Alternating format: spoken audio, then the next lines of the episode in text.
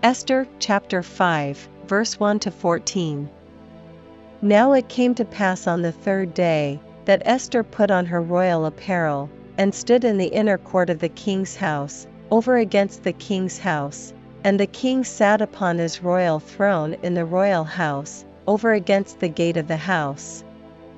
And it was so, when the king saw Esther the queen standing in the court, that she obtained favor in his sight, and the king held out to Esther the golden scepter that was in his hand. So Esther drew near, and touched the top of the scepter.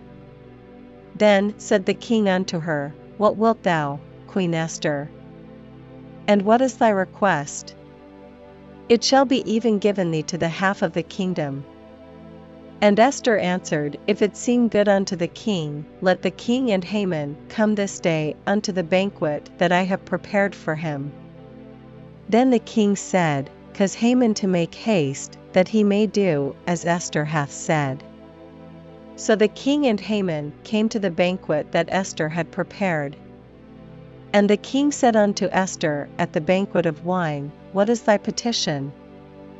And it shall be granted thee, and what is thy request? Even to the half of the kingdom it shall be performed.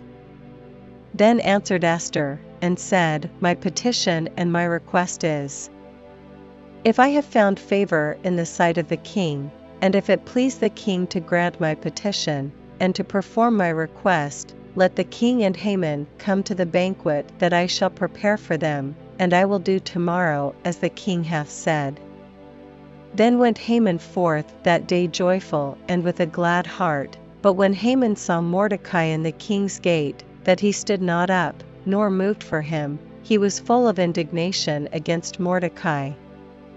Nevertheless, Haman refrained himself, and when he came home, he sent and called for his friends, and Zeresh his wife.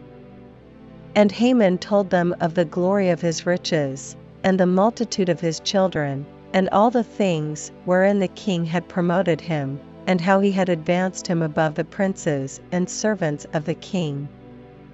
Haman said moreover, Yea, Esther the queen did let no man come in with the king unto the banquet that she had prepared but myself, and tomorrow am I invited unto her also with the king. Yet all this availeth me nothing, so long as I see Mordecai the Jew sitting at the king's gate.